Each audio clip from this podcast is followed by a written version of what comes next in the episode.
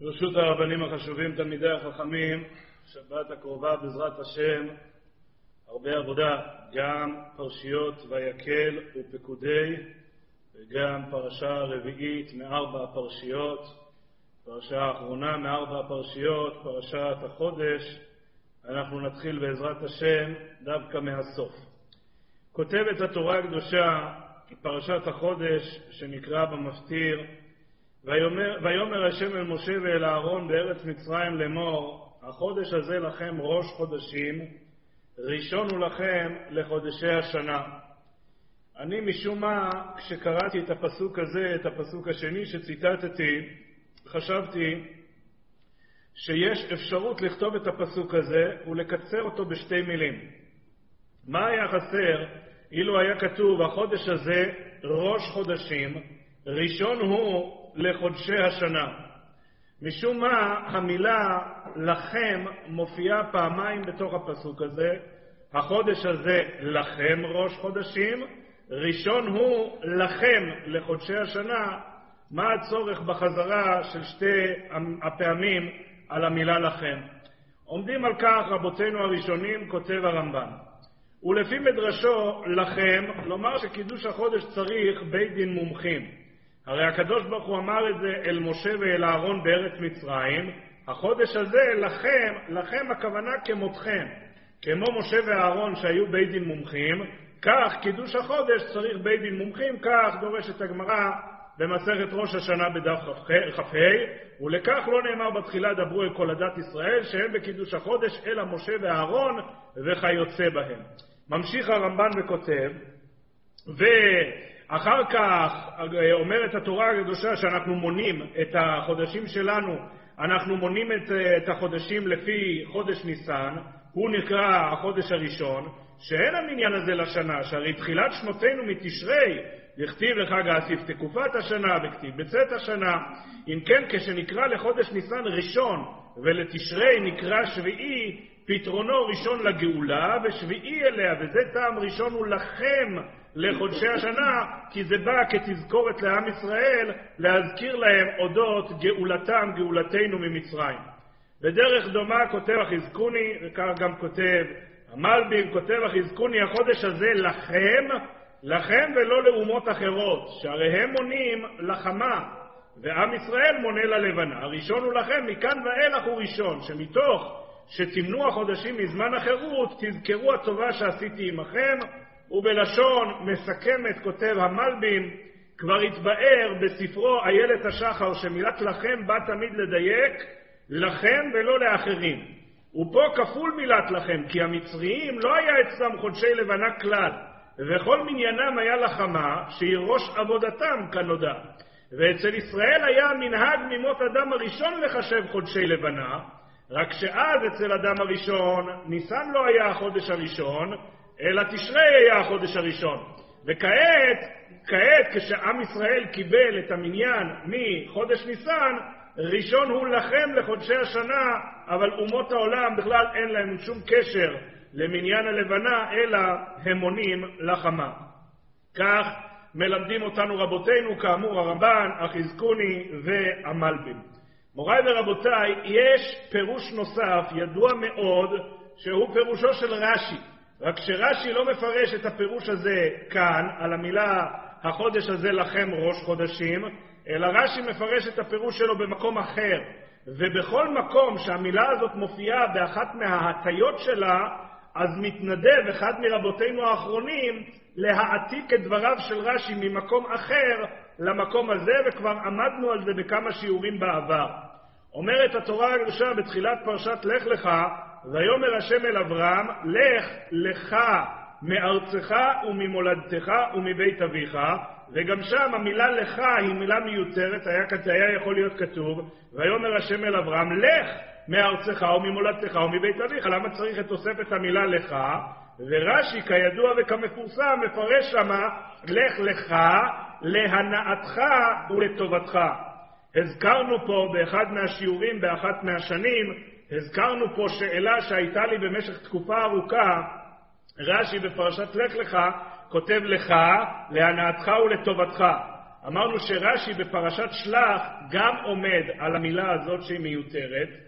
שם כתוב שלח לך אנשים ויתורו את ארץ כנען, והיה יכול להיות כתוב בפסוק שלח אנשים ויתורו את ארץ כנען, ושם רש"י מפרש פירוש אחר לגמרי.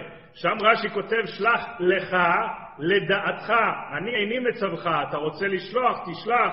שאלנו למה רש"י שינה את פירושו, למה רש"י לא כתב כמו שהוא כתב בפרשת לך לך, הרי זו אותה מילה. למה בפרשת לך לך הוא אומר להנאתך ולטובתך, ובפרשת שלח לך הוא מפרש כמעט את ההפך המוחלט. למה פעמיים? לך זה תלך, לך זה בשבילך, זה לא פעמיים. זה אולי אותן אותיות, אבל זה שתי מילים שונות. למה בשלח כותב רש"י לדעתך? אז לפני כמה שנים הזכרנו פה מרגלית נפלאה שמצאתי בספר שנקרא מושב זקנים, ספר שנכתב על ידי נכדיו של רש"י. יש את מה שכתוב, מה שידוע ומפורסם, דעת זקנים מבעלי התוספות, שנדפס בהרבה מהמקראות גדולות. אבל חוץ מזה יש ספר שנקרא מושב זקנים, ושם במושב זקנים בפרשת שלח, אני מצטט, מצטט את דבריו. כותב הספר מושב זקנים, שלח לך, פירש רש"י, להנאתך ולטובתך. שלח לך, לא בפרשת לך לך, בפרשת שלח. שלח לך, פירש רש"י, להנאתך ולטובתך. וקשה לרי, כך מוסיף שם הספר ושואל, וקשה לרי איזה הנאה וטובה יש למשה רבנו משליחת המרגלים, ותראה צרי, שהרי על משה רבנו כבר נגזרה הגזרה שלו להיכנס לארץ ישראל, בסוף פרשת שמות, אמר לו הקדוש ברוך הוא, אתה תראה אשר אעשה לפרעה, אתה תראה, אבל במלחמת 31 המלכים לא תראה.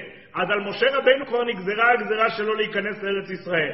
אילו היו בני ישראל נכנסים לארץ ישראל מיד כפי התוכנית המקורית, מיד ביציאתם ממצרים, הרי שמשה רבנו היה צריך להיפטר מן העולם. שלח לך אנשים ויתורו את ארץ כנען, וגם יחטאו בחטא המרגלים, ותיגזר עליהם הגזרה ארבעים שנה, יום לשנה, יום לשנה, וממילא רק עוד ארבעים שנה ייכנסו לארץ ישראל, וממילא משה רבנו זכה בארבעים שנה נוספות של חיים, לכן שלח לך להנאתך ולטובתך. מוריי ורבותיי, הכלל זה שלנכדיו של רש"י היה פירוש של רש"י גם בפרשת שלח, שמפרש את המילה לך, להנאתך ולטובתך, כך כתוב בספר מושב זקנים, זאת אומרת שרש"י נאמן לפירוש הזה, שבמקום שכתוב לך זה להנאתך ולטובתך, ובדומה לפירושו של רש"י שם, בכל מקום נוסף שכתוב לך, לך, לכם, בכל מקום שכתובה המילה הזאת, על כל ההטיות השונות שלה, אחד מרבותינו האחרונים מתנדב להעתיק את פירושו של רש"י משם לאותו מקום, כך גם אצלנו החודש הזה לכם ראש חודשים. ראשון הוא לכם לחודשי השנה, כותב אחידה בספרו דברים אחדים, כותב אחידה לכם, להנאתכם ולטובתכם. ובדומה לזה בספר שנקרא קונטרס מהרי תו של רבי יויליש מסטמר, הוא כותב גם כן את אותו רעיון, החודש הזה לכם, להנאתכם ולטובתכם, רק הוא מוסיף שם הסבר, הוא כותב שם כך: שנתבשרו ישראל שיהיה החודש הזה של ניסן לכם, להנאתכם ולטובתכם, ויהיה חודש הגאולה, כי בניסן נגאלו ממצרים, ובניסן עתידין להיגאל. וחודש אשר ישועות בו מקיפות לכל אחד ואחד מישראל בפרטיות, להינצל מכל צרה וצוקה ולהיוושע בכל מיני ישועות, ונאמר, ונאמר אמן. בעזרת השם, שנזכה בחודש הזה לגאולה השלמה במהרה בימינו, ושכל אחד ואחד יהיה לו ישועות בגוף, בנפש, בבריאות, בפרנסה, בכל מה שהוא צריך. החודש הזה לכם, להנאתכם ולטובתכם. מוריי ורבותיי, אז זה קודם כל רק בשביל לברך את כולם, זה גם כן סיבה מספיק טובה להביא את כל העניין הזה, אבל האמת שאנחנו מביאים את כל העניין הזה רק כהקדמה למה שאנחנו רוצים לעסוק בו בפרשתנו, פרשת ויקל, למעשה ממש תחילתה של פרשת ויקל, כותבת התורה הקדושה כך: ויקל משה את כל עדת בני ישראל ויאמר אליהם אלה הדברים אשר ציווה השם לעשות אותם ששת ימים תעשה מלאכה, וביום השביעי יהיה לכם קודש שבת שבתון להשם, כל העושה בו מלאכה יומת. אז פרשת ויקל פותחת בציווי על שבת. שבת, ביום השביעי יהיה לכם קודש שבת שבתון להשם. מוריי ורבותיי, כל אחד שמתבונן בפסוק רואה שכתובה שם המילה, שהמילה הזאת היא קצת מוזרה, קצת אומרת, אומרת דרשני. אומרת התורה הקדושה, ששת ימים תעשה מלאכה. כשהיא מדברת על עבודת ששת הימים של החולין, היא כותבת ששת ימים תעשה מלאכה, כביכול המלאכה נעשית מאליה. אני עוד לא שמעתי על מישהו שמלאכתו נעשית מאליה. בדרך כלל אדם עובד קשה בששת הימים בשביל לעשות את מלאכתו. וזה לא סתם אה, ככה אדם עושה, אלא יש סימוכין לכך מן הפסוק. לא בפרשה שלנו, אלא בעשרת הדיברות, בפרשת יתרו. שם כותבת התורה הקדושה על שבת, ושם כותבת התורה הקדושה כך: ששת ימים תעבוד, ועשית כל מלאכתך. אתה תעבוד, ואתה תעשה. המלאכה לא תעשה מאליה, אלא האדם עובד ועושה את המלאכה. מוריי ורבותיי, למה אצלנו כתוב בנוגע לששת הימים, ששת ימים תעשה מלאכה, מלאכה? כך שואלים חז"ל במחילתא. אומרים חז"ל, ששת ימים תעשה מלאכה, וכתוב אחד אומר ששת ימים תעבוד ועשית כל מלאכתך. אז חז"ל במחילתא שואלים את הסתירה הזאת, אומרים חז"ל כיצד התקיימו שני כתובים הללו? אלא בזמן שישראל עושים רצונו של מקום, מלאכתה נעשית על ידי אחרים שנאמר תעשה מלאכה. וכן הוא אומר פסוק בספר ישעיה ועמדו זרים וראו צונכם ובני נכר עיקריכם וחורמיכם. אז אחרים יעשו לך את המלאכה. וכשאין עושים רצונו של מקום, מלאכתה נעשית על ידי עצמם שנאמר ועשית כל מלאכתך, ולא עוד, אלא איך כתוב בתוכחה בפרשת כי תבוא, ועבדת את אויביך אשר ישלחנו השם בך, לא רק שתצטרך לעשות את המלאכה שלך, אלא תצטרך חלילה וחס גם לעשות מלאכתם של אחרים. כך מחלקים חז"ל במחילתא בנוגע לפרשת יתרו, שכתוב תעבוד ועשית כל מלאכתך, זה בזמן שאין עושים רצונו של מקום. לעומת זאת אצלנו שכתוב תעשה מלאכה, זה בזמן שעושים רצונו של מקום. מוריי ורבותיי, אבל יש הבדל נוסף. לא רק בנוגע לששת ימי החולין יש הבדל, אלא יש הבדל גם בנוגע לאיך שכתובה שבת בפרשה שלנו, פרשת ויקל, לבין איך שכתובה שבת בעשרת הדיברות שבפרשת יתרו. בפרשה שלנו כתוב, בפר... סליחה, פרשת יתרו כתוב, ויום השביעי שבת להשם אלוקיך. שבת להשם אלוקיך. אצלנו כתוב, אצלנו כתוב, וביום השביעי יהיה לכם קודש. מוריי ורבותיי, אמרנו מה זה החודש הזה לכם, ראש חודשים ראשון הוא לכם לחודשי השנה. אמרנו שרבותינו מלמדים אותנו שלכם זה להנאתכם ולטובתכם. זאת אומרת בשבילך, בשבילך. מוריי ורבותיי, נשאלת השאלה, שואלים רבותינו, בפרשת יתרו כתוב שבת להשם אלוקיך, שהשבת היא לקדוש ברוך הוא. ואילו אצלנו בפרשת ויקל כתוב, וביום השביעי יהיה לכם, שהשבת היא בשבילכם, תעשה, תהנה את הנאות הגוף, תהנה הנאה גשמית משבת. שואלים רבותינו, מה אדם צריך לעשות בשבת? גם וגם. מוריי ורבותיי, הרב יפונה, או הרב יפונה הוא בעד פשרות. הוא אומר בוא נעשה פשרה, יש לנו פה בעיה, לא יודעים, בוא נגיע להידברות, בוא נמצא את העמק השווה, בוא נעשה את מתווה הנשיא, לא יודע, נעשה איזה משהו, נגיע לאיזשהו צד השווה ונמצא איזושהי פשרה. מוריי ורבותיי, אז אני נכנסתי קצת לעומק הסוגיה, קצת, ורציתי לברר מה באמת מטרתה של השבת.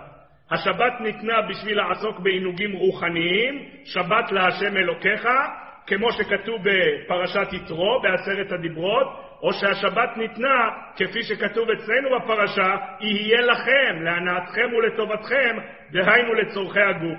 איפה כתוב כל העניין הזה? איפה הסוגיה הזאת נמצאת? הסוגיה נמצאת בגמרא, מפורסמת מאוד, מסכת פסחים בדף ס"ח. אומרת הגמרא, תניא, רבי אליעזר אומר, אין לו לאדם ביום טוב, יום טוב, לא בחגים, לא בשבת, ביום טוב, אלא או אוכל ושותה, או יושב ושונה. מה אתה עושה בחג? אומר רבי אליעזר, יש לי בשבילך אחד משתי הפתרונות. או כל החג תהיה בתוך הסיר של הצ'ונט, אוכל ושותה, ברוך הוא ברוך שמו, תאכל, תשתה, תתענג, בשר ודגים וכל מטעמים, או, או, אם אתה רוצה אופציה אחרת, אופציה אחרת זה יושב ושונה, עזוב אותך, תנעל את עצמך בתוך הבסמדרש, יש ברוך השם ארון ספרים מלא, סביר להניח שיש שם איזה ספר או שניים שאתה עדיין לא בקיא בו על בוריו, שב ותלמד. מוריי ורבותיי, זו דעת רבי אליעזר בגמרא במסכת פסחים. רבי יהושע אומר, חלקהו. אה? אתה מזרעו של רבי יהושע רב צבי. רבי יהושע אומר, חלקהו, חציו לאכילה ושתייה וחציו לבית המדרש, תעשה חצי חצי, תשלב. ואמר רבי יוחנן ושניהם מקרא אחד דרשו. כתוב אחד אומר עצרת להשם אלוקיך, וכתוב אחר אומר עצרת תהיה לכם. רבי אליעזר סבר או כולו לשמחה, אחד מהשתיים, או כולו להשם או כולו לכם. רבי יהושע סבר חלקהו, חציו להשם וחציו לכם. מוריי ורבותיי, עד כאן יום טוב. איזה יום טוב?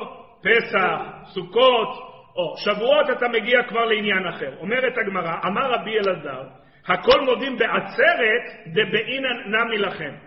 בעצרת גם רבי אליעזר, שאומר אתה יכול לבחור או כולו להשם או כולו לכם, בעצרת אתה לא יכול לבחור כולו להשם.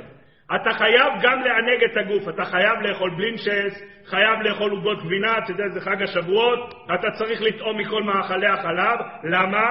יום שניתנה בו תורה הוא. כותב רש"י, שישמח בו במאכל ומשתה, להראות שנוח ומקובל יום זה לישראל שניתנה תורה בו. תשמח, איך אתה שמח? אני שמח, אני יושב בבסדר שאני שמח. לא, אומר רש"י לא, אומרת הגמרא לא. איך אתה מראה שמחה? אתה מראה שמחה, אתה, אתה אוכל, אתה מענג את הגוף, ככה אתה מראה שמחה. לכן אומרת הגמרא, בעצרת כולי עלמא מודו דבעינן נמי לכם. עכשיו כל זה בחגים. מה שבת? מה עושים בשבת? אומרת הגמרא, אמר רבא, הכל מודים בשבת דבעינן נמי לכם. שבת אתה גם חייב לענג גם את הגוף. מאיפה אני יודע את זה? פסוק בספר ישעיה, וקראת לשבת עונג. מעניין מאוד שהגמרא מביאה את הפסוק מספר ישעיה, חיפשתי מי ששואל, לא מצאתי אם מישהו יכול לעזור לי. למה הגמרא מביאה את הפסוק בספר ישעיה וקראת לשבת עונג, והגמרא לא מביאה את הפסוק אצלנו בפרשה, שכתוב וביום השביעי יהיה לכם, יהיה לכם. והרי מהמילה לכם לגבי עצרת, מהמילה לכם דורשים שזה צריך שצריך לענות, לענות את הגוף. יהיה לכם, אבל לכם, יהיה כתוב יהיה לכם. אי אפשר להשיג באמצע? טוב, אז הרב, הרב, הרב אומר שאי אפשר להפסיק באמצע, אבל על כל פנים, שאלה. יהיה לך, אבל כתוב יהיה לכם. מה זה לכם? מה זה לכם? לא כתוב יהיה קודש, נכון? יש שם את המילה לכם. לכם, לכם, אנחנו, העצרת תהיה לכם, לכם זה להנאתכם ולטובתכם. לכם, להנאתכם ולטובתכם. על כל פנים, טוב, על כל פנים, הנה, הגמרא לא מביאה את הפסוק הזה, אז אני לא מתווכח, הגמרא לא מביאה את הפסוק הזה, כנראה, כנראה שהצדק עם הרע. מוריי ורבותיי, מה להלכה? להלכה בשבת אדם יכול להחליט שהוא אה, סוגר את עצמו בבסמדרש, או, או לחילופין, סוגר את עצמו בתוך הסיר של הצ'ונט? מוריי ורבותיי, אז הנושא הזה הוא נושא מאוד מאוד סבוך מבחינה הלכתית. בואו נסתכל רגע בבחינה ההלכתית ואחר כך נעבור קצת לדברי אגדה. אומר הבח, לעניין הלכה, פירש הסמג, הכל מודי בעצרת ושבת שצריך חציו לכם. משמע דווקא חצי, ולא פחות מחצי. אדם לא יכול לבוא מהבית כנסת לטעום איזשהו משהו, לטעום איזה זנב, וללכת לרוץ לבסמדרש. לא, אתה צריך חציו לכם. לפחות חצי אתה צריך לשבת, לאכול, לשתות, להתענג, וחצי, חצי תלך לבסמדרש. כך הוא מביא מהסמג, כך הוא מביא גם מרבינו ירוחם.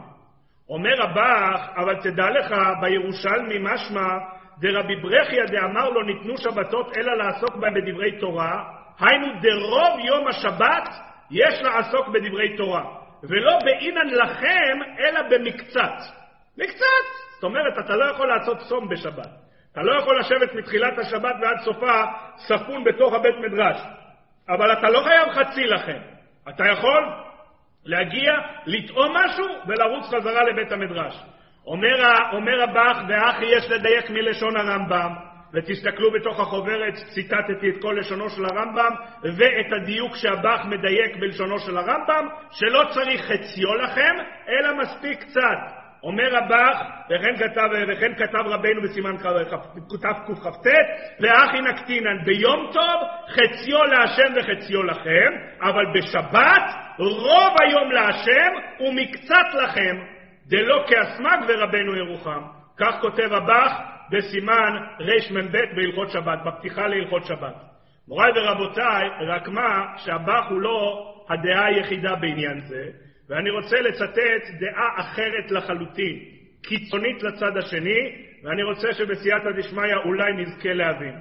כותב המגן אברהם, שמה, בתחילת סימן רמ"ב, כתוב בספר עולת שבת, הספר עולת שבת זה ספר שהרבנו המגן אברהם מצטט ממנו תמידים כסדרם, תמידים כסדרם, על כל השולחן ערוך. בהלכות שבת הספר נקרא עולת שבת, וביתר חלקי אור החיים הספר נקרא עולת תמיד. כתב את זה הגאון רבי שמואל בן, איך, איך, איך כותב, איך קראו לו? רבי שמואל בן מורנו הרב רבי יוסף מקרוקה. והוא כנראה, כנראה היה תלמיד של בעל החנוכת התוירה, בעל הרבי רבשי. הוא מצטט אותו, המוגן אברום מצטט אותו כסדר, הבן של המוגן אברום, בהקדמה שהוא כתב על הפירוש של אבא שלו, הוא כותב כך: וחיפש בנרות, בדוק שבעין, בספר עולת התמיד, לידה מאין תמצא כל מרגליות ואבן יקרה, גדולה וקטנה, ואיזה הוא מקום בינה. המוגן אברום מאוד מאוד כיבד את הבעל מחבר הזה והעתיק ממנו כסדר. נו, אז מה כתב העולת שבת? אומר המגן אברהם, כתב בספר עולת שבת, משמע מסוגיה דפסחים, אף על גב דבעינן ביום טוב חצי להשם, ביום טוב אתה חייב חצי להשם, אבל בשבת, אם רוצה לעשות הכל לכם, עושה. ובלבד שלא יבטל זמן התפילה. אתה רוצה לשקוע כל כולך בתוך הסיר של הצ'ונט? תהיה בריא. פיצוחים ועניינים ובשר ודגים וכל מטעמים, תהיה בריא. בשבת אדם יכול לעשות כולו לכם, כך כותב המגן אברהם בשם הספר עולת שבת. ממשיך המגן אברהם וכותב, ואני אומר, נשתקע הדבר ולא נאמר. חס ושלום, צריך למחוק, הלוואי והיה אפשר למחוק את זה. דאקטיב גם כן, שבת להשם אלוקיך. מה תעשה עם המילים האלה? נכון כתוב לכם, נכון כתוב וקראת לשבת עונג, אבל כתוב גם שבת להשם אלוקיך. נשתקע הדבר ולא נאמר, אלא הכי כמה. אף על פי דרבי אליעזר פליג ביום טוב ואמר או כולו להשם או כולו לכם. בשבת אתה לא יכול לעשות כולו להשם, אלא אתה צריך נמי, נמי לכם. אתה צריך להכניס שם קצת אה, עינוגי הגוף, אתה צריך להכניס שם קצת אכילה ושתייה. אבל לעשות את כולו לכם? לעשות את כל השבת בתוך הסיר של הצ'ונט? נשתקע הדבר ולא נאמר. כך כותב המגן אברהם על הספר עולת שבת. כל יום שבת, כל שעה זה כמו אין שעות של מישהו. נו, ואז? לא. מי לא ינצל את זה? לעצמך. מוריי ורבותיי, הכל טוב ויפה, אנחנו רוצים לברר לעניין הלכה. מוריי ורבותיי, אז ככה כותב המגן אברהם בשם העולת שבת ודוחה דבריו בחריפות ובנחרצות. רק מה הבעיה? שמצאתי עוד מישהו שכותב כמו העולת שבת, וזה מקור מאוד מאוד נכבד, שהמקור הזה לא, קרא, לא רק כותב את זה בשם עצמו, הוא טוען שבמדרש כתוב במפורש שאדם יכול לעשות את השבת כולו לכם. מי זה המקור הזה? למקור הזה קוראים ספר זרע ברך. זרע ברך היה תלמיד של בעל המגה לעמוקויס, קראו לו רב ברוך ברכיה שפירא, זכר צדיק לברכה, תלמיד של בעל המגה לעמוקויס, והוא מצטט בפרשת עקב, הוא מצטט מדרש מאוד תמוה. זה הלשון של המדרש. אומרים חז"ל, אמר רבי יוסי בר חנינא, מתי שמרו ישראל את השבת כשם שראוי לה? תחילה כשנתנה להם בעלוש. מניין שנאמר וישבתו העם ביום השביעי. ואת סבור שמא לרעתך נתתי לך את השבת. לא נתתי לך אלא לטובתך. כיצד? אמר רבי חייא בר אבא, את מקדשת השבת במאכל ובמשתה ובכסות נקייה ומענה את נפשך, ואני נותן לך שכר. מנין? שנאמר וקראת לשבת עונג. מכתיב אחריו, אז תתענג על השם, ופסוק אחר במקום אחר, וייתן לך משאלות ליבך. מוריי ורבותיי, סוף ציטוט עד כאן מדרש שמופיע בפרשת עקב. מביא את זה הספר זרע ברך, הוא אומר, לא הבנתי מילה אחת ממה שכתוב פה במדרש. מתי שמרו ישראל את השבת כמו שצריך, כשם שראוי לה? מה זה מתי? מתי לא? ברוך השם, שבת האחרונה פה בבני ברק לא שמרו שבת. ברוך השם שמרו שבת. אז מה, מה חז"ל שואלים שאלה? מתי שמרו את השבת כשם שראוי לה? ואם לא הבנתי את השאלה, גם לא הבנתי את התשובה. מה התשובה? באלוש. מה היה מיוחד באלוש? למה משם ואילך לא שמרו את השבת? מה היה מיוחד בחניה שלהם באלוש? שאלה נוספת, מאיפה חז"ל העלו צד כזה, ואתה אומר שמא לרעתך נתתי לך את השבת?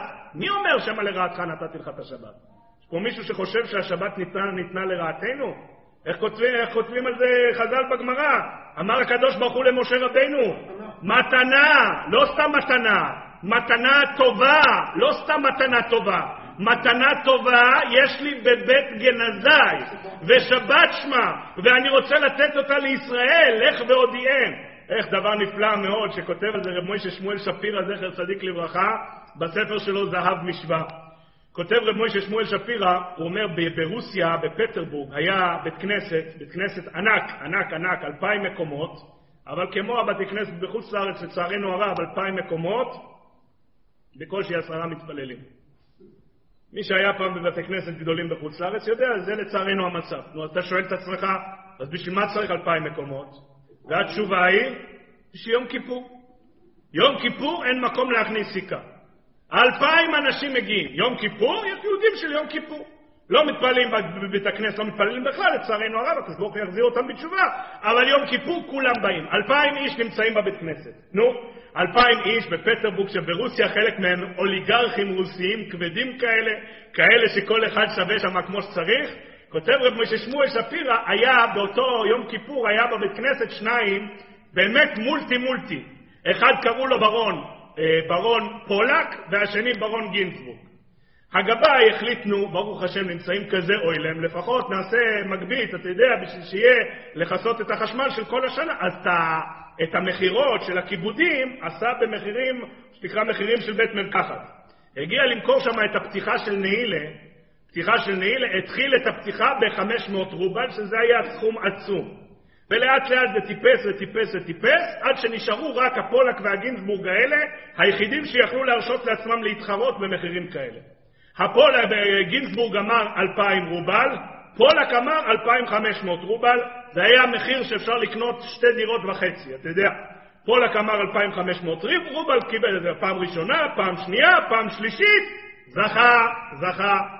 כשפולק זכה, הוא מסתובב להוא שיושב לידו בספסל. הוא אומר לו, תגיד לי, מה זה? מה שקניתי עכשיו, מה זה?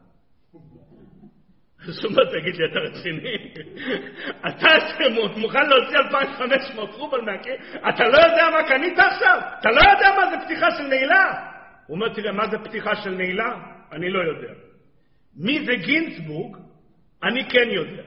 ואין מבין בסחורות כמוהו בכל האזור פה, יכול להיות על פני כל כדור הארץ. ואם הוא היה מוכן להשקיע בזה 2,000 רובל, אני יכול לתת 2,500 ולישון בשקט. עכשיו רק תגיד לי מה זה, זה הדבר הזה שקניתי. כותב שם רב משה שמואל שפירא, הוא אומר, זאת אומרת, אתה צרותה, רוצה לדעת, מי מתחרה, על מה אתה, במה המושגים?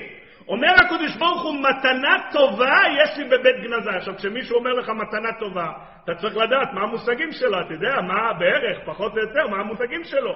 ואם הקדוש ברוך הוא אומר לך מתנה טובה, והוא לא רק אומר מתנה טובה, אלא הוא אומר שזה גם בבית גנזה, ואתה יודע מה שמים בתוך הכספת? בכספת שמים רק דברים שהם באמת יקרים. אז הדבר שיקר בעיני הקדוש ברוך הוא, מתנה טובה יש לי בבית גנזה. שואל הספר זרע ברך, אז אתה יכול להסביר לי איך יכול להיות, חז"ל מעלים צד במדרש, ואתה סבור שמא לרעתך נתתי את השבת? איך אתה תהיה סבור שמא לרעתך נתתי את השבת? מוריי ורבותיי, כותב הספר זרע ברך, אתה יודע מה הפשט בדברי המדרש? בוא אני אגיד לך. חז"ל במדרש בדיוק עסקו בנקודה הזאת. איך האדם צריך להעביר את השבת שלו? שבת הוא צריך לעשות אותה שבת להשם אלוקיך, או שהוא צריך לעשות אותה שבת תהיה לכם. זאת אומרת, האם להעביר את השבת בבית המדרש בעיסוקים רוחניים, או שהאדם יכול להעביר את השבת בתוך הסיר של הצ'ונט. אומרים חז"ל, מתי שמרו ישראל את השבת כשם שראוי לה? כשם שראוי לה, זאת אומרת, איפה אנחנו יכולים לדעת את ההשקפה הנכונה בנוגע לשבת? אתה יודע איפה? באלוש, שנאמר, וישבתו העם ביום השביעי. מה היה מיוחד באלוש? אומר הספר זרע ברך, אתה יודע מה היה מיוחד באלוש? כי מאלוש נסעו לרפידים, ומרפידים נסעו למדבר סיני. זאת אומרת, אתה יודע מה לא היה באלוש? לא היה תורה. התורה עוד לא ניתנה. מה אתה שואל? האם בשבת אתה חייב לשבת וללמוד בבית המדרש? לעסוק בעניינים רוחניים? באלוש שבת היה, ותורה עוד לא היה. ושם כתוב שעם ישראל שבת את, הש... שבת את השבת. ואם אתה נותן להם ציון שהם עשו בסדר, סימן שבשבת אתה לא חייב ללמוד תורה. אומר הספר זה לבעיות, זה מה שכתוב פה במדרש. אתה יכול לעשות את כל השבת, לענג את עצמך בעינוגי הגוף. אומר, וזה הסבר במדרש, ואתה סבור שמה לרעתך נתתי את התורה, מה זה לרעתך? אומר הספר זרע ברך, כשהתורה כותבת אדם שנשבע להרע או להיטיב, מה הכוונה להרע או להיטיב? כותבים חז"ל, להרע לגוף שלו או להיטיב לגוף שלו, כגון שבועה שלא אוכל, כגון שבועה שלא יישן, זאת אומרת צורכי הגוף, שמא לרעתך אולי נתתי את השבת שאתה צריך להילחם עם הגוף שלך, שאתה צריך שלא לענג את הגוף, אלא אדרבה לענג את הנשמה, לא, אתה סבור ככה? ממש לא. לא נתתי את השבת אלא להנאתך. איך? אתה מקדש את השבת במאכל ובמשתה ובכסות נקייה ומהנה את נפשך ואני נותן לך שכר. כותב הספר זרע ברך, זה מה שבאו חז"ל ללמד אותנו במדרש. זה עכשיו בדברי המדרש. אדם יכול את כל השבת לעשות לכם, לכם, לענג את עצמו, את עצמו בעינוגי הגוף. מוריי ורבותיי, כותב המגן אברהם, נשתקע הדבר ולא נאמר. אז מילא אם זה היה רק מבחינה השקפתית, הייתי אומר, טוב, מי אנחנו שנכניס את ראשנו בין הערים? אבל בא מגן אברהם ושואל שאלה עצומה. כתוב הרי שבת להשם אלוקיך. מה תעשה עם החלק הזה בפסוק? כתוב, וביום השביעי שבת להשם אלוקיך. איך אתה יכול לומר ששבת תהיה רק לכם? זו השאלה שאנחנו רוצים לעמוד עליה בסייעתא דשמיא, אבל בכדי לעמוד על השאלה הזאת אני רוצה לעמוד על שאלה הרבה יותר יסודית שעמדנו עליה בשיעורים משנים קודמות. והשאלה היא, מה פתאום התורה בכלל מצווה על שבת בתחילתה של פרשת ויקל? מה פתאום התורה מצווה על שבת? מי שואל את השאלה הזאת? את השאלה הזאת שואל רש"י. ורש"י כותב, מה הרעיון של הציווי על שבת מיד בתחילת הפרשה? כותב רש"י, הקדים להם אזהרת שבת לציווי מלאכת המשכן, לומר שאינו דוחה את השבת. חייבים לצוות על שבת כדי שלא יהיה חלילה וחס מי שיחשוב שאפשר להכין את כל כלי המשכן בעיצומה של השבת. הדבר הזה הוא מאוד תמוה. למה? כי בדיוק את הדבר הזה למדנו. מתי למדנו? שבת שעברה, שבת האחרונה, פרשת כי תישא. כותבת התורה הקדושה בפרשת כי תישא, ואתה דבר אל בני ישראל לאמור, אך את שבתותיי תשמורו. מה זה אך את שבתותיי תשמורו? כותב רש"י, אף על פי שציוויתיך במלאכת המשכן, לא תחשוב לומר שמלאכת המשכן דוחה את השבת, אלא הפוך, השבת דוחה את מלאכת המשכן, אל תעשה את מלאכת המשכן על חשבון השבת. אז בשביל זה לא צריך בתחילת פרשת ויקל, את זה למדנו בתחילת, את זה למדנו בפרשת כי תישא. כך שואלים רבותינו. בא האור החיים הקדוש ואומר, בוא אני אסביר לך, אתה יודע למה צריך שבת פה בתחילת פרשת ויקל? פשוט מאוד, כי אתה יודע מה היה בפרשת כי תישא. בפרשת כי תישא היה חטא העגל. ואחרי חטא העגל אתה חייב לצוות על שבת. למה? כי שבת זה תיקון על חטא העגל. איך זה תיקון על חטא העגל? אז האור החיים הקדוש כותב, משום שיש גמרא במסכת שבת בדף קי"ח, אומרת הגמרא, מה זה אשרי אנוש יעשה זאת? דורשים על זה, דורשת על זה הגמרא, כל השומר שבת כהלכתו, אפילו עובד עבודה זרה כדורו של אנוש, מוחלין לו. אז מאחר ועבדו עבודה זרה בעבודת העגל, באה התורה הקדושה ומצווה פעם נוספת על שבת, כי עכשיו צריך שבת כדי שתכפר על חטא העגל, כך כותב האור החיים הקדוש, ואנחנו רוצים אולי לתת בזה איזשהו עומק נוסף, למה שבת מהווה כפרה על חטא העגל? לפני שנעסוק בעניין הזה, אני רוצה לעסוק בעניין נוסף מתוך הפרשה שלנו, שעוסק גם הוא בכפרה על חטא העגל. אומרת התורה הקדושה, ויעש את הכיור נחושת ואת קנו נחושת במראות הצובעות אשר צבעו פתח אוהל מועד. אחד מהכלים עליהם כתוב, עשייתם כתובה אצלנו בפרשה, זה הכלי הזה שנקרא כיור. איפה נצטוו על עשיית הכיור? למרבה הפלא נצטוו על עשיית הכיור רק בפרשת כי תישא.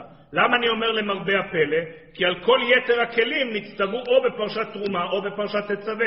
יש כלי אחד שפתאום התורה כאילו שכחה מלצוות אודותיו עד שהיא מגיעה לפרשת כי תישא, וכל רבותינו תמהים, למה חיכו עד פרשת כי תישא כדי לצוות על הכיור?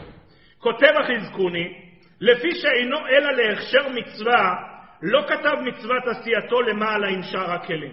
הכיור הוא לא כמו יתר הכלים. יתר הכלים נחשבים לכלי הקודש. הם כלים קדושים. הכיור הוא לא כלי קודש. הכיור הוא להכשר מצווה, להכין את הכהן לעבודתו, אבל הוא לא כלי קודש. ומאחר והוא לא כלי קודש, כותבים החזקוני, כותבים, כותב הספורנו, גם רבי יוסף בכור שור, כנראה. כנראה שהליכוד הצבי מצטט את הרבי יוסף בכור שור, יאוין שם או בליכוד הצבי או ברבי יוסף בכור שור, אבל על כל פנים, לכן זה נכתב במקום אחר, כך כותבים רבותינו הראשונים. אבל רבותינו האחרונים כותבים לנו דבר נוסף. למה נכתב הכיור רק בפרשת כי תישא אחרי חטא העגל? זה לא, זה לא אחרי חטא העגל, אבל זה בצמוד, בצמוד לחטא העגל.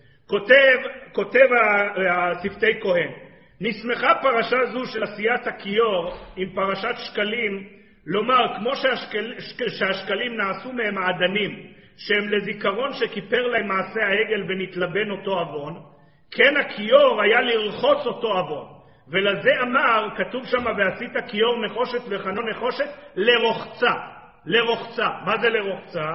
כותב הצוותי כהן, ולא אמר לרחוץ ממנו ידיהם ורגליהם, אלא אמר לרוחצה סתם, ורחיצת הלכלוך הידוע. כותב השפתי כהן, אתה יודע איך הכיור היה הכפרה על חטא העגל? כי הרי לחטא העגל כל אחד תרם שם, הביאו שם, התפרקו את הכלים, את התכשיטים שלהם, אבל מי לא היה שותף בחטא העגל?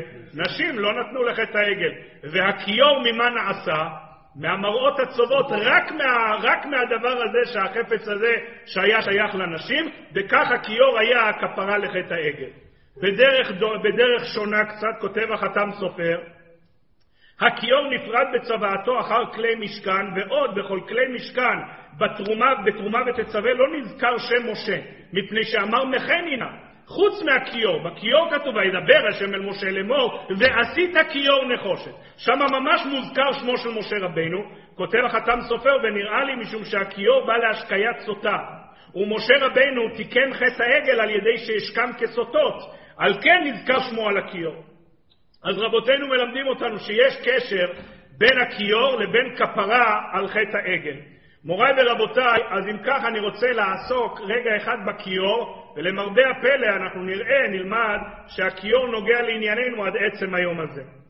מוריי ורבותיי, אחד מהדברים המאוד בולטים בכיור, ורש"י מצטט את זה אצלנו בפרשה, כאשר בפרשת פקודי ניתן דוח על כל התרומות שהגיעו למלאכת המשכן, יש שם דוח גם על הנחושת, נכון? כותבת התורה, ונחושת התנופה 70 כיכר ב-2,400 שקל. יופי, מה עשו מזה? אומרת התורה, נותנת פירוט. ויעש בה את אדני פתח אוהל מועד, ואת מזבח הנחושת, ואת מחבר הנחושת אשר לו, ואת כל כלי המזבח, ואת אדני חצר סביב, ואת אדני שער החצר, ואת כל יתדות המשכן, ואת כל יתדות החצר סביב. כתוב מה עשו מכל הנחושת, נכון? איפה הכיור? למה הכיור לא כתוב פה? מי שואל את השאלה הזאת? רש"י, רק רש"י לא מציג את זה בתור שאלה, אלא רש"י מציג את זה בתור עובדה. כותב רש"י, הכיור לא נעשה מהנחושת הזאת שנתרמה בתרומה הכללית. ממה נעשה הכיור? כתוב מפורט בפסוק שהכיור נעשה מהמראות הצובעות אשר צבעו פתח אוהל מועד. זה נעשה מנחושת אחרת שלא הייתה בכלל התרומה הכללית, אלא נחושת מיוחדת כזאת שכל הנשים הביאו את המראות שלהם, שעם המראות האלה חז"ל מעריכים באריכות גדולה מאוד, רש"י מצטט את זה בקצרה, בחוברת ציטטתי את כל הלשון של דברי חז"ל במדרש תנקומה, איך שנשות ישראל עוד בגלות מצרים, בשנות גלות מצרים, היו משתמשות במראות האלה כדי, כדי לפתות, לעשות, להכניס יצר הרע אצל הבעלים שלהם, כדי לפרוט ולרבות, ולכן זה נקרא המראות הצובעות, שעל ידי המראות האלה העמידו צבאות צבאות. אומרים חז"ל במדרש, ואת זה רש"י משום מה לא מצטט, אבל הנה תשמעו מה שאומרים חז"ל במדרש. עמדו והביאו את המראות והלכו להן אצל משה. כשראה משה אותן המראות, זעף בהן, אמר להם לישראל, תקשיבו לשון, תלו מקלות ושיברו שוקיהן של אלו. לכו תשברו להם את הרגליים לאלה שרוצים להביא את המראות האלה. המראות, למה הם צריכים? למה השתמשו במראות האלה?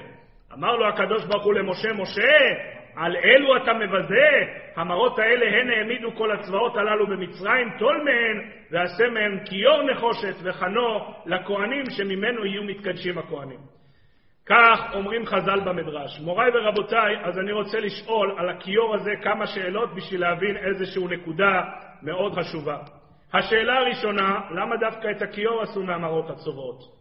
למה לא עשו את המזבח? היה גם מזבח נחושת, נכון? למה לא עשו את המזבח נחושת מהמראות הצובעות?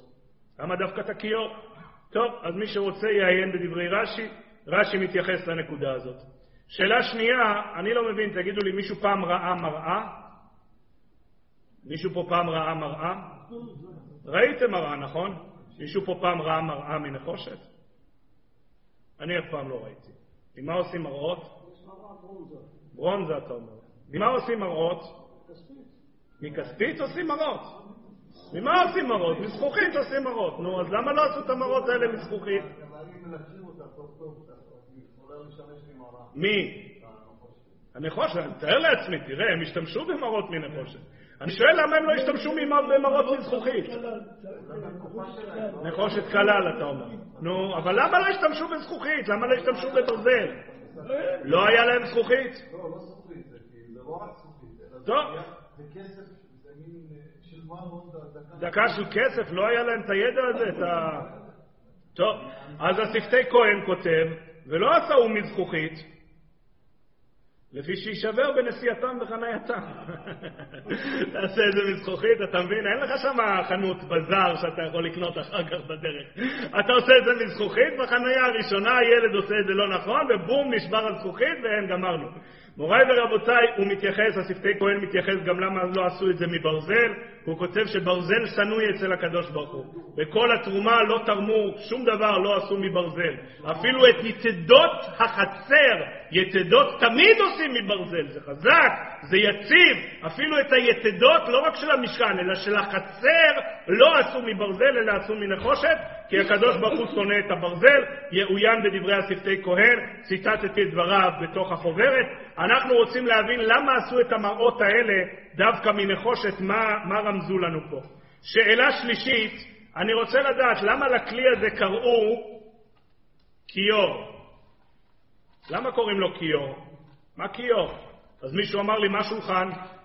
שאלה טובה. כשנעשה שיעור על שולחן, נשאל מה שולחן. אבל מה כיור? עכשיו זה שיעור על כיור. מה כיור? למה קוראים לו כיור?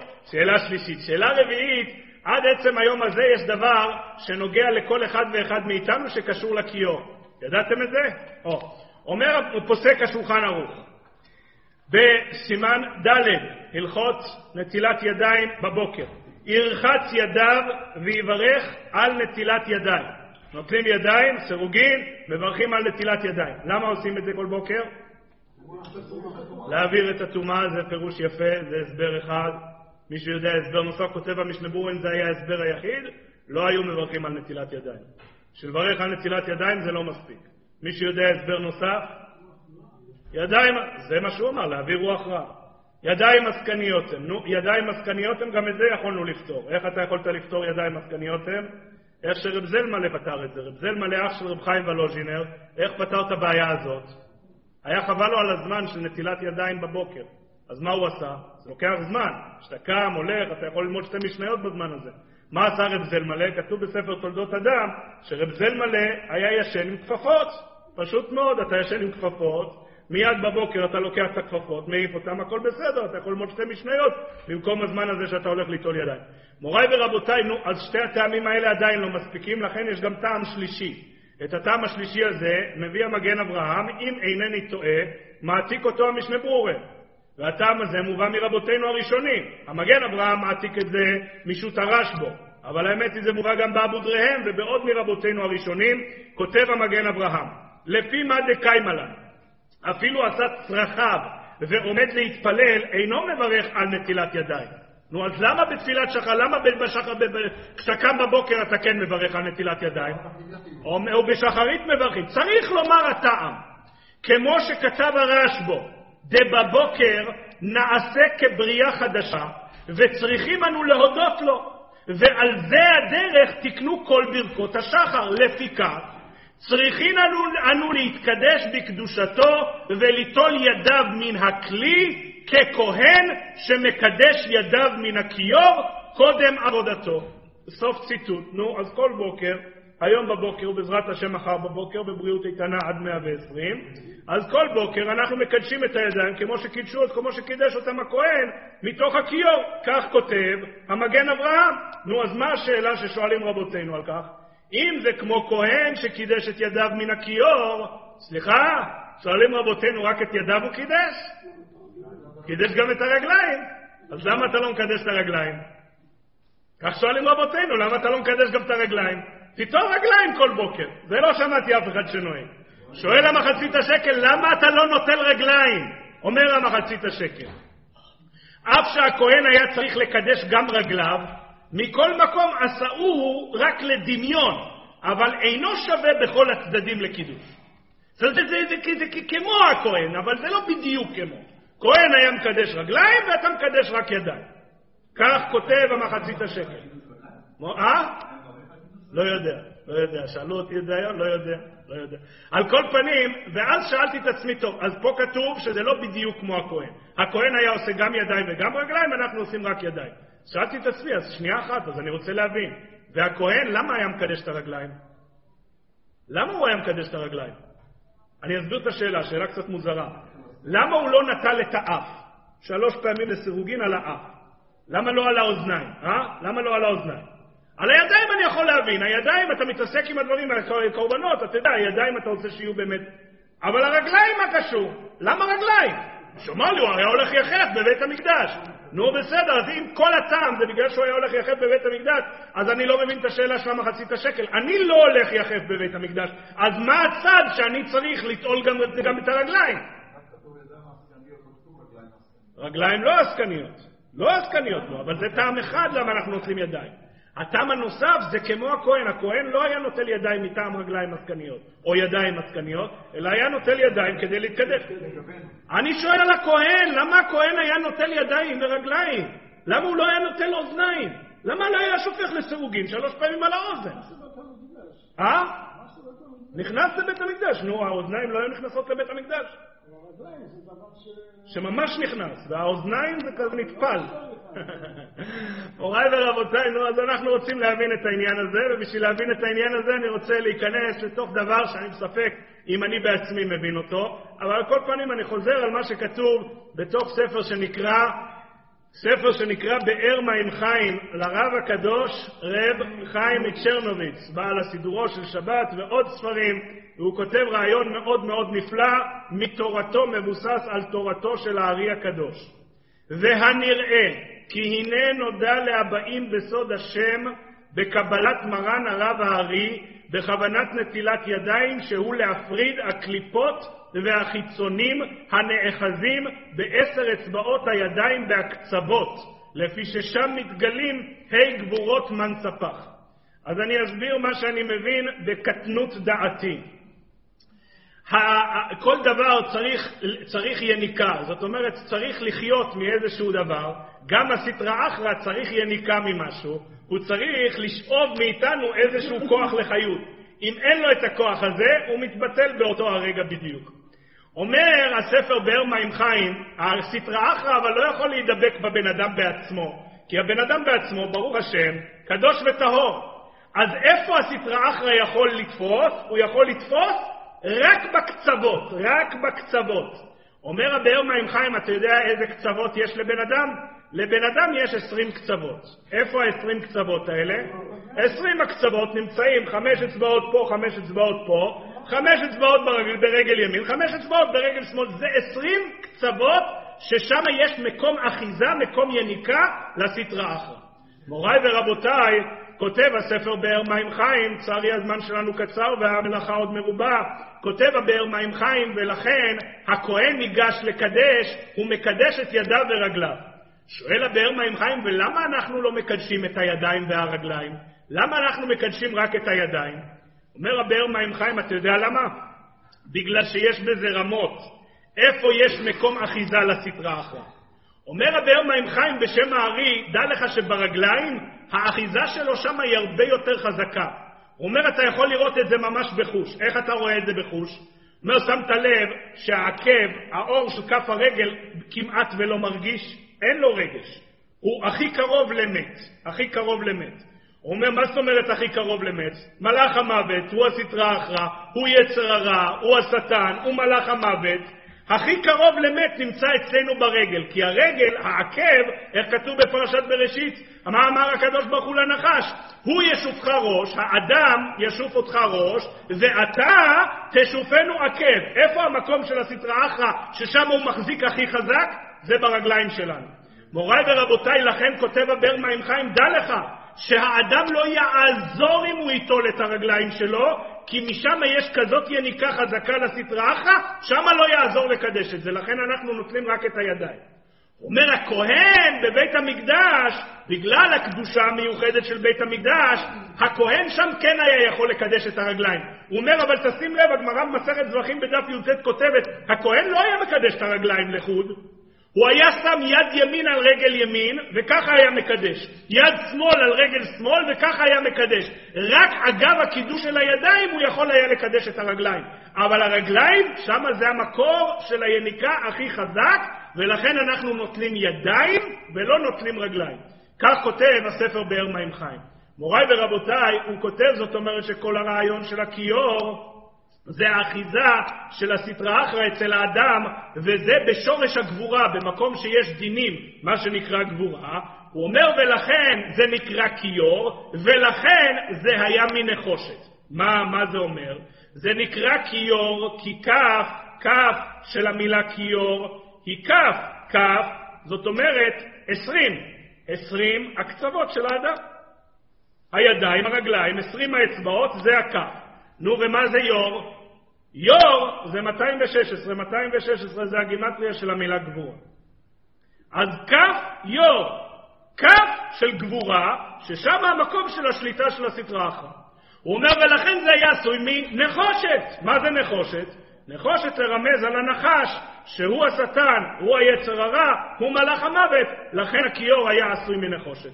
מוריי ורבותיי, כותב הבאר מים חיים, דע לך, שהכהן היה יכול לקדש את הידיים והרגליים, אצלנו, אצלנו, אנחנו לא מקדשים את הידיים והרגליים, אלא את הידיים לחוד, חוץ מפעם אחת בשבוע.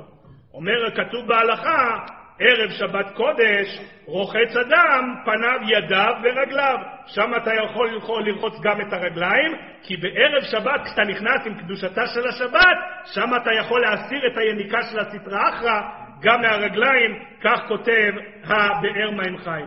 מוריי ורבותיי, אם כך, אם זה מה שהם מלמדים אותנו על הכיור, אני רוצה לצרף לזה דבר נוסף שמלמדים אותנו רבותינו אודות הכיור. הגאון מווילנה, כך בפירושו בספר שנקרא יהל אור, כותב הגאון מווילנה, דע לך, שארבע כלי המשכן היו כנגד ארבעה חושים שיש לאדם. איך זה עובד? אז החלוקה, חלק ממנה מאוד ברורה. המנורה היא כנגד חוש הראייה, זה דבר שכמעט ולא צריך להסביר אותו, דבר מאוד ברור. מזבח העולה כנגד חוש הטעם, גם זה ברור מאוד. מזבח הקטורת כנגד חוש הריח, גם זה ברור מאוד. והשולחן כנגד חוש השמיעה. זה כבר לא ברור בכלל. מה הקשר בין שולחן לשמיעה?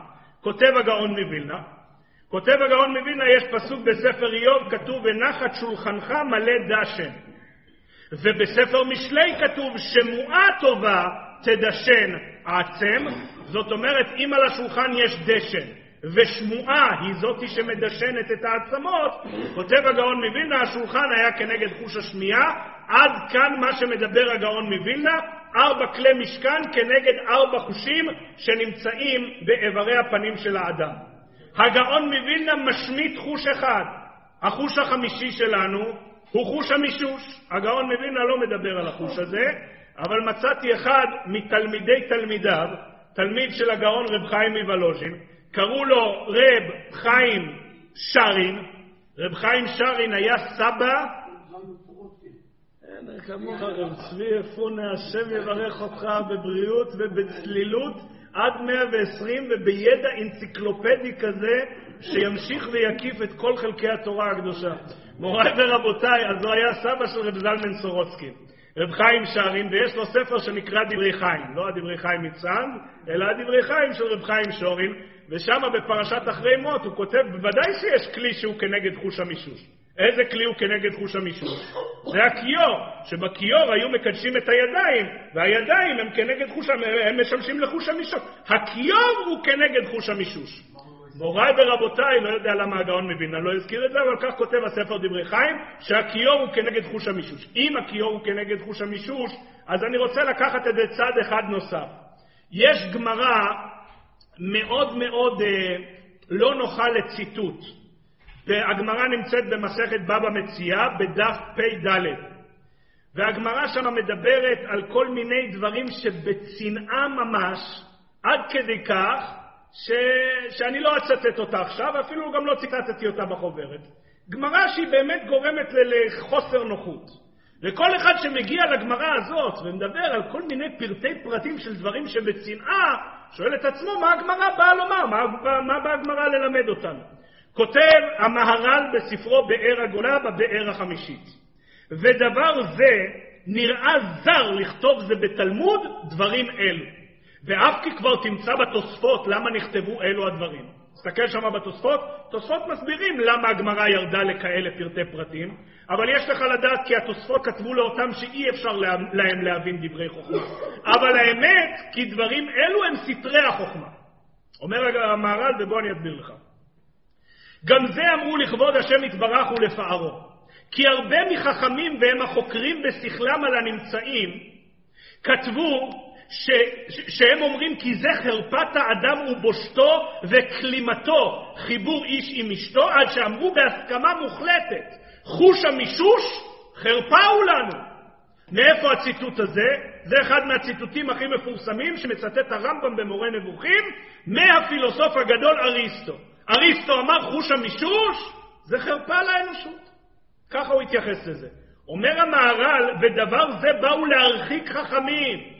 כי לא יסבול דבר זה הדעת, כי יהיה יסוד הכל, אשר הוא קיום העולם, שהוא פריה ורבייה, יהיה נבנה על דבר שהוא גנאי וחרפה. ויותר מזה, כי אין זה כבוד השם יתברך שיהיה דבר שהוא יסוד העולם, על דבר שהוא גנות וחרפה, וכאשר היסוד הוא רעוע, כל אשר הוא נבנה עליו הוא נופל. אומר המהר"ל, חוש המישוש חרפה הוא לאדם? ממש לא. זה הפילוסופים היוונים ככה אחזו, חוש המישוש זה דבר מצוין, צריך לדעת להשתמש בו. צריך לדעת להשתמש בו. אבל ודאי שזה דבר שנעשה בכוונה תחילה, והקדוש ברוך הוא לא עשה שום דבר בבריאה שהוא מיסודו חרפה ובושה. חוש המישוש, על פי היהדות, הוא דבר בהחלט ראוי, רק צריך לדעת איך להשתמש בו.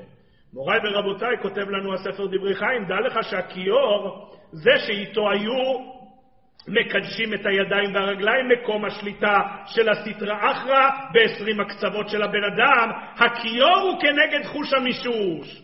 כותב הספר מסילות בלבבם, אומר הספר מסילות בלבבם, וממילא אתה יכול להבין למה עשו את הכיור מאותן מראות הצובעות אשר צבעו פתח אוהל מועד.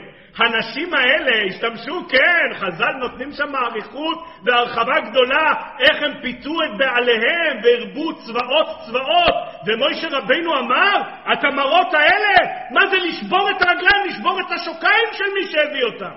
אומר הקדוש ברוך הוא, לא, לא, ממש לא. מהמראות האלה תעשה את הכיור. את הכיור שהוא כנגד חוש המישוש תעשה מהמראות האלה.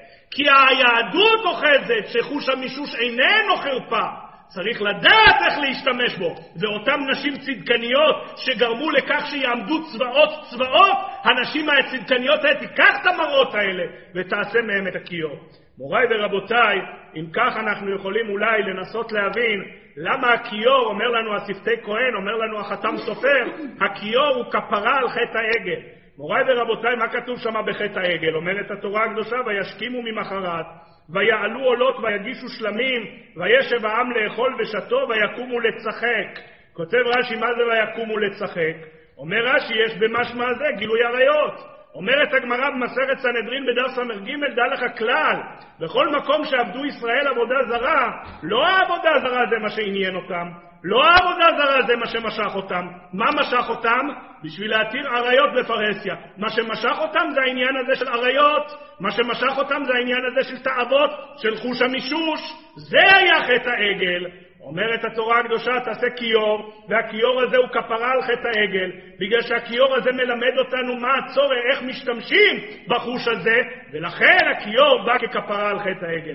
אם כך, מוריי ורבותיי, אנחנו יכולים אולי בשתי מילים, מקוצר הזמן, ובהרחבה תוכלו להרחיב את זה בחוברת, להבין אולי מה שבאה התורה הקדושה ומלמדת אותנו בנוגע לשבת. אומרת התורה הקדושה על שבת, ששת ימים תעשה מלאכה, וביום השביעי יהיה לכם קודש שבת שבתון להשם.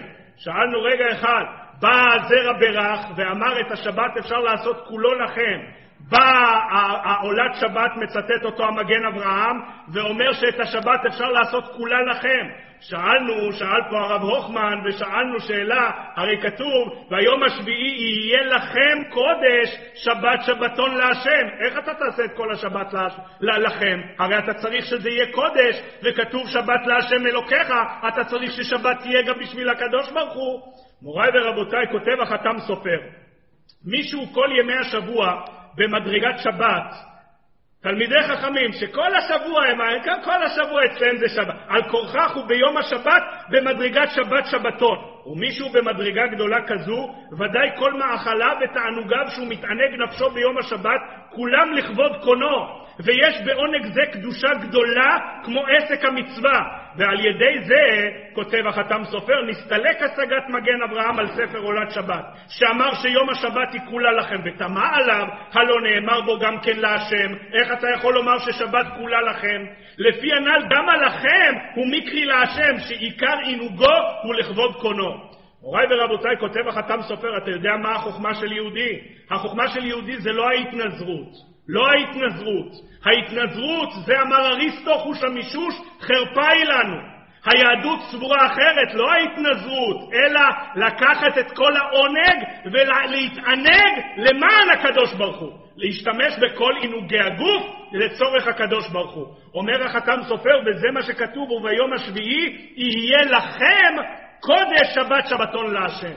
גם מה שאתה מענג לכם, גם מה שאתה מענג את הגוף, גם מה שהוא בחינה שלכם, תעשה את זה לכבוד שבת קודש, תעשה את זה בשביל הקדוש ברוך הוא. מוריי ורבותיי, זה החוכמה של יהודי. יהיה לכם קודש. לעשות את הלכם, גם הוא בצורה של קודש. לקחת את כל הדברים, כל תענוגות הגוף, גם הדברים שחכמי הגויים אחזו שחרפה היא לנו, ולעשות את הדברים האלה בצורה של קדושה וטהרה. מוריי ורבותיי, כותב רב צודק הכהן מלובלין, וזה תראו את המקור בתוך, בתוך החוברת, כותב רב צודק הכהן מלובלין, דע לך שבשבת, בשבת, כל יהודי, ואפילו הפשוט ביותר, יכול לעשות את האכילה שלו, האכילה של יהודי, אפילו הפשוט ביותר, זה כמו אכילה של תלמיד חכם, או לשונו, אומר רב צודק הכהן, שהאכילה, אה, אה, אצל כל אחד מישראל כמארח תלמיד חכם בתוך ביתו, ודומה סעודת שבת כמקריב תמידין וכמנסח על גבי המזבח, והוא כאכילת קורבנות. ביום השביעי יהיה לכם קודש. הלכם אתה יכול להעלות אותו לדרגה של קדושה.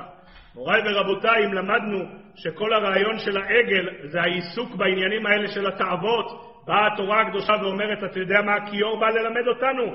שאת התאוות האלה תעשה בצורה של קדושה, שאת התאוות האלה ת, ת, ת, תוציא, תוציא אותה מהידיים של הסטרא אחרא, תנתק את הסטרא אחרא. אומר, אומר הבאר מים חיים, דע לך, שבערב שבת, שם אתה לא רק נוטל את הידיים, שם אתה נוטל גם את הידיים וגם את הרגליים, כי בשבת אתה יכול להתרומם למקום גבוה יותר. אומרת התורה הקדושה, דע לך שבשבת אפילו האכילה, אפילו הלחם, אפילו ההתעסקות בענייני הגוף, גם היא קודש, גם היא שבת שבתון להשם, ולכן גם הכיור וגם שבת באים ככפרה וכתיקון על חטא העגל. יעזרנו הקדוש ברוך הוא לזכך, להתעלות קצת, להעלות גם את התאוות החומריות, שגם הלחם יהיה קודש להשם, ועל ידי כך נזכה להתנקות מזוהמת הנחש, ובעזרת השם נזכות לתיקון השלם ולגאולה השלמה שתהיה במהרה בימינו, אמן ואמן.